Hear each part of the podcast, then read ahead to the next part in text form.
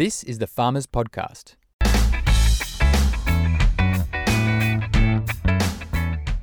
I'm your host, Edgars Greste from the Grow Love Project. Each episode, we talk to producers and industry experts about regenerative agriculture, their vision for the future, and what you can do to be part of it. This episode, we talk to farmer and activist Glenn Morris about his passion for holistic land management. 20 years ago, Glenn took over managing a cattle farm property in Grafton, New South Wales. The previous manager had overgrazed the land for 30 years, and this left a strong impression on Glenn.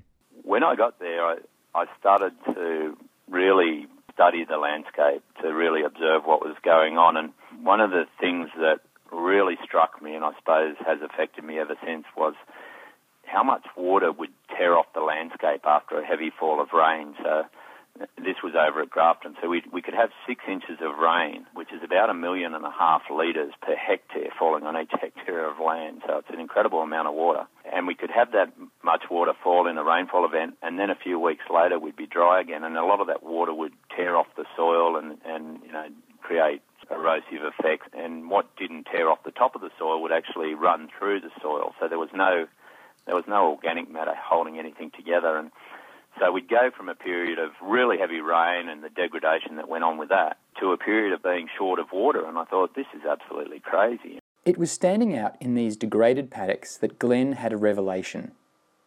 He could see that the answer to taming water flows on his property lay beneath the surface in the quality of the soil. So I started to work out, you know, that it was the landscape itself that is the basis of constant water flows. It's the sponge that holds massive quantities of water, and, and I really wanted to sort of, you know, level that boom and bust effect out. Glenn says he'd been leaning this way for much of his farm management career, but there were a few specific events that really propelled him into action. There was a couple of things that happened which were just chance meetings, I guess. One was an organic conference I went to where I actually came across a book by two Americans that talked about the massive water storage capacity of humus. Now, he just mentioned humus, and he's not talking about that tasty Middle Eastern chickpea dip, but rather something in the soil. According to the dictionary, humus is the dark organic matter that forms in soil when plant and animal matter decays. Humus has lots of useful nutrients in it, like nitrogen, which is great for healthy soils. And it's also great at storing water, and that's what Glenn found in this book.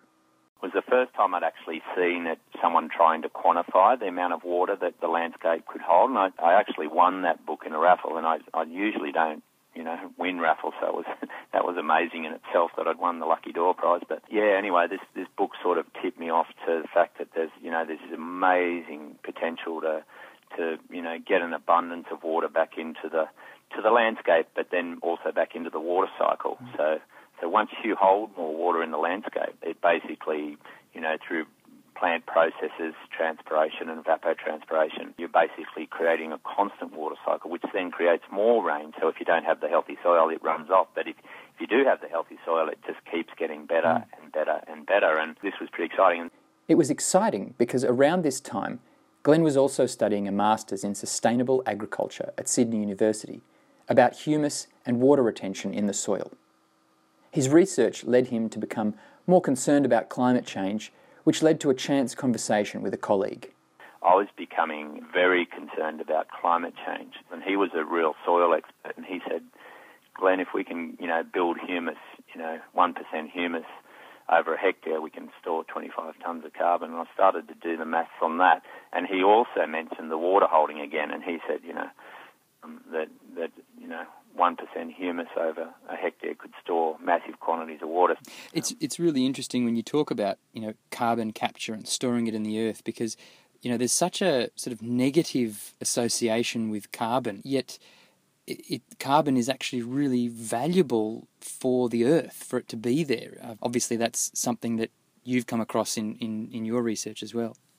Yeah, that's right. And we, you know, we're desperately short of it in the landscape in dynamic forms like humus and organic matter, and to get that structure back in the soil to hold the biological life, which then can create the compounds that we need to prevent disease and, you know, and store water and take that carbon out of the atmosphere. So it's, it's really, really, you know, important that every single one of us understand that, and this is where we sort of come from, from the business angle is, is, you know, every single one of us is actually really important in the decisions we make in, in affecting the climate and the water cycle and human health through the decisions we make. And we're, we're making those decisions many times a day. And if we make the right decisions, we can all influence the way the landscape is managed and the way the climate is balanced. But it's still still a very remote thought for a lot of people that every single day you are influencing the thing that is protecting the earth, which is the atmosphere. And until we get that in our heads and start thinking about it regularly, you know, we're going to still see a lot of damage.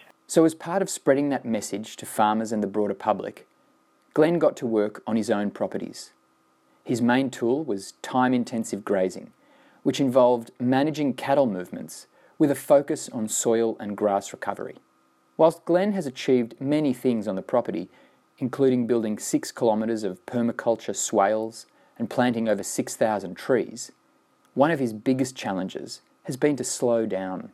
One of the things that you really have to work on when you're, when you're looking towards grazing management, we're, we're in a high input model where we're used to getting the tractor out, we're used to ripping a paddock up, we're used to putting in an intensive new pasture, and you get a short term gain there and everything looks pretty good on the surface. But whenever you're spraying the soil or whenever you're cultivating the soil, you're actually setting the whole process of carbon sequestration and humus formation backwards. So we really had to work hard at not getting the machinery out and we, you know, obviously went into organics because we wanted to enhance biology. We didn't want to do anything that might cause harm. Was that really challenging at the beginning? You know, I know how all of us have habits. Was it a really real challenge to resist going sort of the traditional way that you'd gone all the time, or was it quite an easy thing for you to do? I, I think it is really challenging because you you know there's a certain sense of satisfaction from starting a tractor up and doing something and, and looking after the soil and looking after the biology and looking after nature is a nurturing process, but it's it's a very passive approach. It's a very slow approach, but the impacts on the soil and on nature and on your water storage and, as I say, on carbon sequestration over a very short space of time, historically speaking, are massive when you operate it really well. You mm. start to get this massive payback because all of a sudden your pastures are just going, wow, you know, I'm feeling really good. I'm going to bounce out of the ground, and then the stock come through and they bounce back again, and uh, and that's because you fine tune that rest and recovery and impact strategy. So the plants pay you back by you not forcing something, you know. And yeah. um, in a way, with the tractors and the technology and the, the inputs, we're forcing something. But when you let nature take its course, it'll it'll pay you back. Um, was yeah. was there a little bit of a leap of faith required for you to just trust that it's going to happen? I think there was, and that was based on giving nature time to pay us back. And you know, like as I say, if you if you if you get the tractor out and you plant a crop and you put a lot of fertilizer under it, you'll get an instant result. So that's sort of quick payback. But but getting that natural mineral cycle, getting the natural water storage in the soil, it, it, it does take time. So there is there is a fair bit of um, trust that, that nature will deliver. And, you know, there was a, also a lot of old knowledge, a lot of wisdom in people that had done it before. So what we're doing isn't anything new. It was just mm.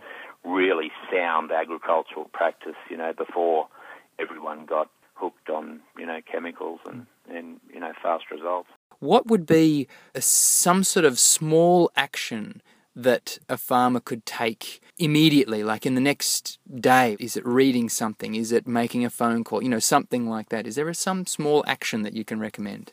It might be a, a local workshop, which a lot of farmers are doing now on biological farming or starting to understand biology and, and and even looking for there's some some beautiful words of wisdom in some old books you know and and and and they really get you thinking. You know, there were some beautiful authors around in the 40s and 50s, and Sir Albert Howard and you know Louis Bromfield, picking up those books, reading their stories, and seeing the change that they got in those days. And I really love that saying, the, the principle of doing no harm, because so much of the time we're using substances and practices that are actually knocking the soil around, knocking life in the soil around. So I think we should start to look at ways that you can increase the life in your soil. Well, that is a really wonderful note to end on. So thank you so much for joining me, Glenn, and good luck to you in the future with all your endeavours with the farm and your advocacy work. Thanks again for joining us on the Grow Love Project. You're very welcome.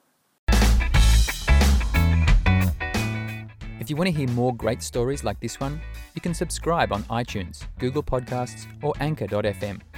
You can also stream or download episodes directly from our website at growloveproject.com.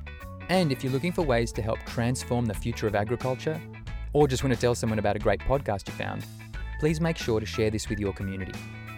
And if you're a farmer with a great story to tell, please get in touch. We'd love to hear from you. Send us an email to hello at growloveproject.com. Thanks for listening, and join me next time for another episode of the Farmers Podcast.